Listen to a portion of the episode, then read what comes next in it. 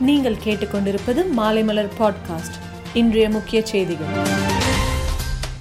October இரண்டாம் தேதி நடைபெறும் கிராம சபை கூட்டங்களில் கல்வித்துறை அலுவலர்களும் பங்கேற்க வேண்டும் என்று ஒருங்கிணைந்த பள்ளி கல்வி இயக்குநர் அறிவித்துள்ளார். அரசு பணி என்பது தமிழக இளைஞர்களுக்கு விருப்பமான பணி. குடிமை பணி பயிற்சி மையத்தை ஏற்படுத்தியவர் கருணாநிதி என்று பேசியுள்ளார் முதல்வர் மு ஸ்டாலின். இன்று முதல் ஐந்தாம் தேதி வரை பல்வேறு மாவட்டங்களில் கனமழை பெய்ய வாய்ப்புள்ளது என்று வானிலை மையம் தகவல். தாம்பரம் மாநகர காவல் ஆணையராக ஐபிஎஸ் அதிகாரி ரவி நியமிக்கப்பட்டுள்ளார். ஆவடி மாநகர காவல் ஆணையராக ஐபிஎஸ் அதிகாரி சந்தீப் ராய் ரத்தோர் நியமிக்கப்பட்டுள்ளார். டெல்லியில் முற்றுகை போராட்டம் செய்தது குறித்து விவசாயிகளுக்கு சுப்ரீம் கோர்ட் கண்டனம் தெரிவித்துள்ளது. ஏர் இந்தியாவை டாடா சன்ஸ் நிறுவனம் விலைக்கு வாங்கியதாக ஊடகங்களில் கூறப்படுவது தவறான தகவல் என்று மத்திய அரசு கூறியுள்ளது. செப்டம்பர் மாதம் ஜிஎஸ்டி வசூல் ஒன்று புள்ளி ஒன்று ஏழு லட்சம் கோடி ரூபாயை தாண்டியுள்ளது.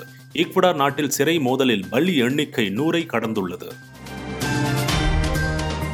மேலும் செய்திகளுக்கு மாலைமலர் டாட் காமை பாருங்கள்.